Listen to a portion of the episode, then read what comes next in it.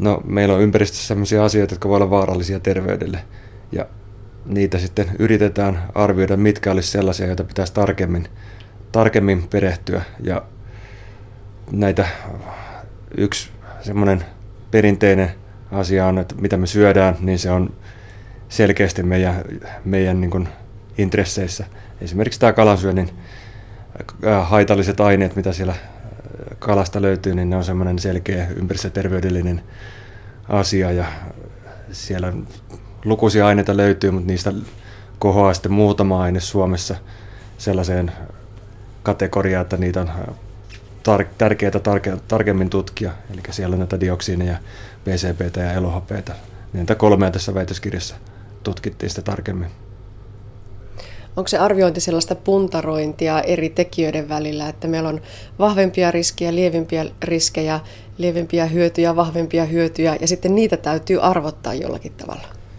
Joo, tämä vertaileva riskiarviointi, mitä tuossa väitöskirjassa kanssa käsiteltiin, niin siinä olisi nimenomaan tarjota mahdollisuuden nähdä perspektiiviä niiden eri riskien välillä. Ja tämä itse riskiarviointiprosessihan on sekoitus toksikologiaa, epidemiologiaa, matematiikkaa. Eli se on hyvin semmoinen monitieteinen hanke, josta sitten lopputuloksena saadaan todennäköisyys tai äh, todennäköisyys riskistä, minkä se aine aiheuttaa, tai sitten esimerkiksi arvioidaan meidän Suomen populaatiossa äh, saadut vuosittaiset ylimääräiset tautitapaukset, mitä se aine aiheuttaa. Että nämä millä tavalla se ilmaistaan, niin siihen on tosi monta keinoa. Et se voi olla tosiaan sairastapauksia, jotain haittoja, semmoisia ei, ei letaaleja haittoja, vaan, vaan jotain, jotain ylimääräistä ikävää.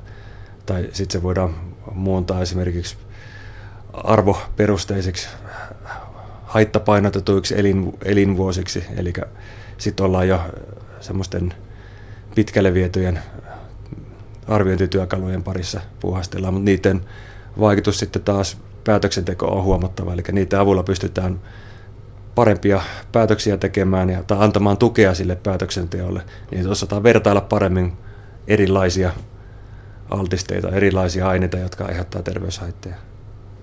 Niin, ketkä tai kuka näitä arviointia, vaikkapa sitä hyötyriskiarviointia, ketkä niitä käyttävät?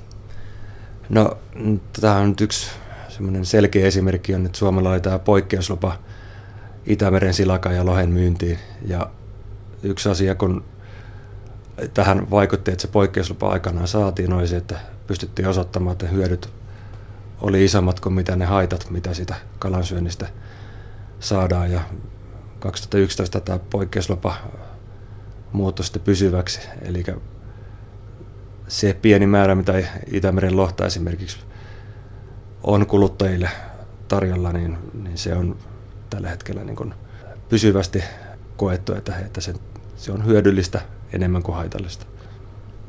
Niin, jos puhutaan siitä arvioinnista ja ympäristöterveydestä ja kalansyönnistä, niin onko ne semmoinen hyvä yhtälö, että kalansyönti ja sen terveysvaikutukset on aika hyvä esimerkki siitä, että miten niitä riskejä verrattuna hyötyihin arvioidaan? En tiedä muuta näin hyvää selkeää esimerkkiä. No se on siitä helppo, että, että siitä on ollut kohtalaisen paljon asiaa tässä jo vuosia. Ja tosiaan julkaisuja on, on, on tie, tieteellisiä julkaisuja on, on aika paljon, mutta Suomen mittakaavassa tuollaista kvantitatiivista ää, hyötyriskianalyysiä, niin niitä nyt ei niin paljon ole tehty. Eli suomalaisen kalansyönnillä, suomalaisilla kalansyöntimäärillä ja suomalaisen kalanpitoisuuksilla – että on olemassa pikkusen eri lähtökohdista olevia tutkimuksia, jotka on tutkinut sitten niitä ter- terveysvaikutuksia, jotka ilmenee jo väestössä. Oli tämmöinen suuri kalastajatutkimus, jonka löydös oli sitten se, että kalastajat on keskimäärin terveempiä kuin mitä tavallinen kansa. Eli siitä osattiin vetää vähän johtopäätöstä, että ne, jotka syö paljon kalaa, niin näyttää siltä, että ne on taas ollut, ollut terveempiä kuin, kuin muut ihmiset. No mitä mieltä ylipäätään olet, jos puhutaan sitä kalansyönnistä, niin onko meitä peloteltu turhaan vai riittävästi vai sopivasti siitä, että kalassa on, on vaikkapa niitä ympäristömyrkkyjä? Joo, tämä mulla tämä menee helposti sellainen mielenkiintoiseksi filosofiseksi kysymykseksi, eli, eli, eli pitääkö ihmisten tietää kaikki vaarat, mitä, mitä mahdollisissa, mahdollisissa aineissa, mihin, mille ne altistuu, on, vai että ne saisi itse valita sen, että mitä, mitä ne syö ja mille ne altistuu, vai onko sitten tärkeämpää se, että jos tiedetään, asiantuntijat tietää, että, että joku aine on enemmän terveellistä kuin haitallista, että olisi parempi vähän vaieta niistä riskeistä. Eli tämä mun mielestä eettinen kysymys, johon ei ole välttämättä ihan oikeaa vastausta. Mutta tässä on semmoisia voimakkaita tekijöitä, jotka vaikuttaa siihen ihmisten valintoihin, että ihmiset kokee riskin, terveysriskin, jonkun vaaran todella voimakkaana. Eli se hyötyjen markkinointi on paljon vaikeampaa kuin riskien markkinointi. Joo, tämä on totta. Tartumme varmasti paljon helpommin niihin huonoihin uutisiin, että, että kammottavaa vaarallista kuin siihen, että hyvää ja terveellistä. Kyllä, just näin. Ja tämä on yksi osa-alue, mikä tuossa väitöskirjatyössä oli, on niin sanottu riskin kokeminen. Eli mitkä asiat vahvistaa sitä riskin kokemisen tunnetta ihmisellä. Ja tästä liittyy siihen riskin viestintään, eli millä tavalla meidän pitää riskeistä tiedottaa, jotta me saataisiin mahdollisimman hyvä kansanterveydellinen vaste sille meidän, meidän viestille.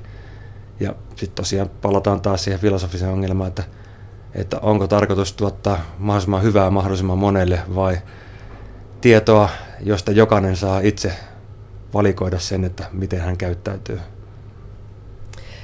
Olli Leino, täällä omassa väitöstutkimuksessakin on tätä filosofista pohdintaa. Toteat, että kalansyönti on terveellistä valtaosalle suomalaisista, mutta väitöskirjatutkimus näyttää, että vastaus tähän kysymykseen on monitahoinen ja arviointikohtainen. Eli suoraan ei sanota myöskään sitä, että terveellistä on siitä vaan. Joo, tietysti jos ajattelee, että, että, että tämä yleisesti väestöllä tämä terveysriski, äh, korjaan, terveyshyöty voittaa sen riskin, niin on aika helposti voi sanoa, että kannattaa syödä kalaa. Siellä on semmoisia pieniä osaryhmiä, joille tiettyjen kalalajien välttäminen on ihan hyvä ohjeistus. Eli puhutaan näistä raskaan olevista naisista, niin tämmöistä isokokoista petokalan, isokokoisen petokalan syöminen on ihan, sen välttäminen on ihan hyvä ajatus. Mutta sitten päästään tästä siihen ongelmaan, että kun viestitään, että jonkun kalalajin syöminen on jollekin ryhmälle ehkä haitallista, niin ollaan tutkimuksissa havaittu, että kaikki ihmiset välttää sitä kalalajin syömistä jatkossa, joka taas sitten laskee sitä kalan syöntiä, joka taas sitten laskee niitä terveyshyötyjä, mitä väestölle muuten olisi ollut. Ja se tosiaan ei vaan sen kalalajin syöntimäärät laske, vaan kokonais, kokonaisuudessaan kalalajien käyttö vähenee. Ja sen takia tämä on aika, aika tämmöinen haasteellinen viestittävä asia. Eli sitä ei voi sanoa äänen, että hauki ja kuha ovat niitä suurikokoisista petokaloista, niitä välteltäviä. Jos me tiedämme, että ne ovat välteltäviä pikkulapsilla ja raskana olevilla, niin, niin viesti tosiaan kohdistuu pelkästään heihin. Joo, mutta niin kuin mä sanoin, että tämä on haasteellinen viestintätehtävä – riippuen siitä, että mitä ajatellaan, onko meillä kansanterveystavoitteena vai onko meillä yksilöiden suojaaminen, pienemmän määrän ihmisiä, terveyden turvaaminen. Sen verran voi vielä valaista sitä, että nämä riskit, mitä raskaana olevien naisia tai lähinnä siis heidän lapsillensa syntyy, niin ne on kuitenkin hyvin pieniä. Tuossa väitöskirjatutkimuksessa analysoitiin näitä keskushermoston kehityksen mahdollisia haittavaikutuksia ja ne summattiin sellaiseen yhte, yhteismuuttujaan, älykkyysosamäärä, joka kuvaa pieniä hermostollisia muutoksia muassa motoriikan ja muistin ja kognitiivisten kykyjen osalta, niin me puhutaan reilusti alle yhden älykkyysosamääräpisteen mahdollisista muutoksista pahimmissakin tapauksissa. Ja ne on se niin pieniä, että niitä on tavallaan yksilötasolla käytännössä mahdoton havaita millään mittauksilla ravitsemustutkijoilta kysytään aina niitä turvallisia rajoja, vaikkapa mm. minkä verran sitä haukea tai kuhaa uskaltaa nyt syödä. Voiko, voiko sitä kysyä sinulta? Voi, ja mä vastaan ihan silloin nojaten Eviran kalansyöntisuosituksiin, eli kalaa yleisesti kaksi kertaa viikossa. vähintään. Siinä on vielä tämä, tämä mahdollisuus siihen, että kyllä sitä enemmänkin voi syödä. Ja, ja sitten näitä isoja petokaloja ei suositella raskana oleville näistä edellä mainituista, mainituista syistä. Ja muulle kansalle, jos ihan väärin, en ihan väärin muista, niin oliko, oliko kerran kuussa, pari kertaa kuussa. Ja siinä on vielä se, että jos sitä sattuu nyt tulemaan vaikka kesällä, kun mökillä kalastetaan verkolla ja katiskalla ja sitä haukea tulee suunnilleen joka toinen päivä ja silloin tulee syötyä se parikin kertaa viikossa sitä haukea, niin se tasottuu sillä, että sitten talvella ei syödä sitä haukea. Eli tämä on esimerkiksi elohopea, mistä tässä just nyt puhutaan, niin se on poistuu elimistöstä kuitenkin suhteellisen nopeasti verrattuna sitten dioksiineihin. Et, et se on koko vuoden, vuodelle jaettuna se altistuminen, niin siinä vaiheessa se kesän pieni piikki siellä, niin se ei, ei ole niin terveysongelma siinä. No entä jos katsoo asiaa siltä hyvältä puolelta, että mitkä olisivat niitä kalalajeja, joita olisi suositeltavaa syödä vaikkapa sen omega-3 rasvahapon suhteen, joka lienee se suurin kalasta saatava terveyshyöty? No tähän löytyy helposti pari, pari hyvää kalaa, eli lohi ja silakka. Ne on näitä, näitä rikkaimpia niissä omega-3 rasvahapoissa. Sisävesien kaloista esimerkiksi muikku, siika – ne on näitä tämmöisiä tunnettuja muutenkin maukkaita kaloja, joka voi johtua siitä, että, että ne on mukavan, mukavan rasvasen makuisia ja, ja näin, näin ollen ne on, ne on aika suosittuja kaloja meillä myös ihan syöntilistan kärjessä ollut, lohi varsinkin. Silakalla on tapahtunut aika suuri romahdus tässä viimeisen kymmenen vuoden aikana, että, että sen kulutus on vähentynyt todella paljon ja johtuu pääasiassa suurtalouskeittiöiden vähentyneestä silakan, silakan käytöstä – johon voi olla yhtenä syynä nämä tiedostetut dioksiinipitoisuudet, mitä siinä silakassa on. Ja sitten ne pahikset, eli dioksiini, elohopea, mihin suuntaan niiden suhteen on menty? Muistan jonkun uutisen, että pitoisuudet ovat onneksi vähenemään päin. Joo. Dioksiini PCB, mitkä on tämä Itämeren tyypillinen ongelma, niin niiden pitoisuudet on ollut laskussa. Niillä on semmoinen ongelma tai haaste, että, että niillä on todella pitkä puolintumisaika, eli ne pysyy pitkään samanlaisessa muodossa. Eli niiden poistuminen elimistöstä, niin ihmisestä kuin kalaelimistöstä on hidasta. Ja nyt se lasku, mikä tässä on ollut jo käynnissä parikymmentä vuotta, niin se pikkusen on tasaantunut ja se hitaammin ja hitaammin putoaa se pitoisuus, mutta on tosiaan alaspäin ollaan oltu menossa. Elohopea taas sitten on semmoinen paikallinen asia, että jos on esimerkiksi vasta perustettuja tekojärviä, niin eläinpitoisuudet siellä on, on yleensä korkeampia johtuen siitä veden biologiasta ja näistä veden maaperän olosuhteista. Tyypillisesti happamissa vesissä on enemmän sitä, sitä elohopeita liuenneena ja sitä kautta siihen veden kiertokulkuun päätyneenä. Tämä väitöksesi, oli Leino, on herättänyt kosolti huomiota mediassa ja, ja siitä on keskusteltu myöskin ihan työpaikkojen kahvipöydissä ja kalansyönnin puolesta ja vastaan. Olet seurannut sitä keskustelua, niin mitä mieltä olet? Ovatko ne oikeat asiat olleet tällä kertaa mediassa esillä? No tietysti en voi kaikista keskustelussa ottaa kantaa, mutta tyypillisesti ne riskit on tietysti se, mistä ihmiset on kiinnostuneet. Että se on meidän sisäinen mekanismi aivoissa on, on virittynyt siihen, että me halutaan – enemmän olla huolissamme kuin huolettomina, joka on ihan elossa säilymisen kannalta ihan fiksua.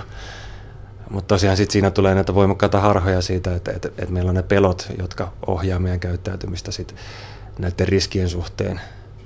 Ja väitöskirjoitusta tuli myös analysoitua sitä, että, että tämä riskien kokemisen harhat helposti vie ne kuluttajien tottumukset sinne, sinne riskiä välttävään suuntaan. Mutta se on jokaisen tietysti yksilön päätettävissä, että mitä, mitä syö. Mutta tosiaan, jos ihmiset tiedostaisi sitä, että heillä on käyttäytyminen on sisäänrakennettuna niin, että, että se riskien välttäminen on, on pääosassa. Et sen suhteen voi yrittää vähän peilata sitä omaa käyttäytymistäkin. No, luuletko, että meillä nähtäisiin kansanterveydestä johonkin suuntaan etenemistä, jos sitä kalansyöntiä lisättäisiin ja saataisiin sinne suositusten tasolle?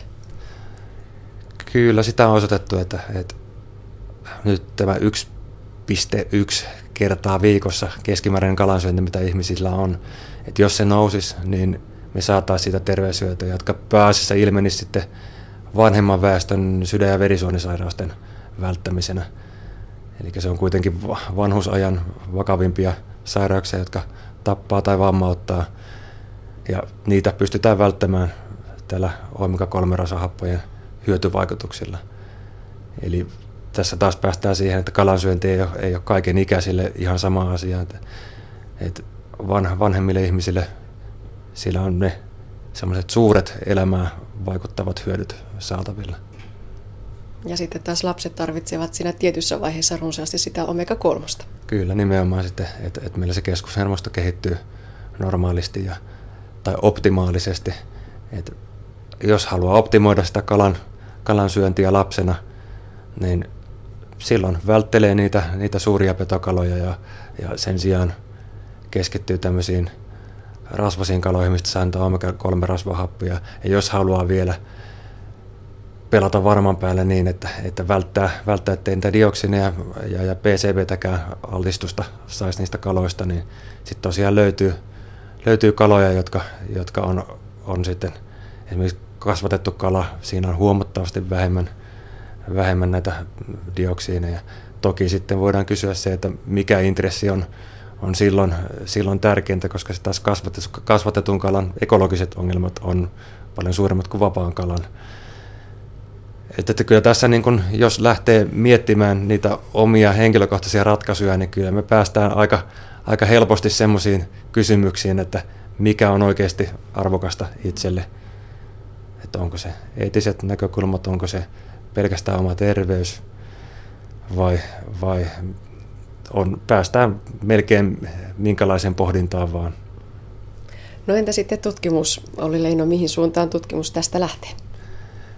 No toivottavasti päästäisiin päästäis tämmöisiin tarkempiin vertailuihin siihen, siihen että, siitä, että millä tavalla sitä kalaa syödään, koska nämähän tutkimukset perustuu lähinnä siihen, että mitä kalassa on. Ja vastaväittäjä hyvin, hyvin tuossa väitöstilaisuudessa esittikin lopuksi, että, että millä tavalla pystyttäisiin tarkentamaan näitä arvioita, olisi se, että missä muodossa se kala syödään, että, että onko se, onko se hiileksi saakka grillattuna esimerkiksi se lohi vai, vai keittona vai uunikalana. Et sitä kautta me voitaisiin päästä taas vähän tarkemmin kiinni siihen, että mi, mitä määriä siinä kalassa on niitä omega-3 rasvappoja jäljellä tai mitä haitta-aineita sitä valmistuksen takia mahdollisesti esimerkiksi on tullut.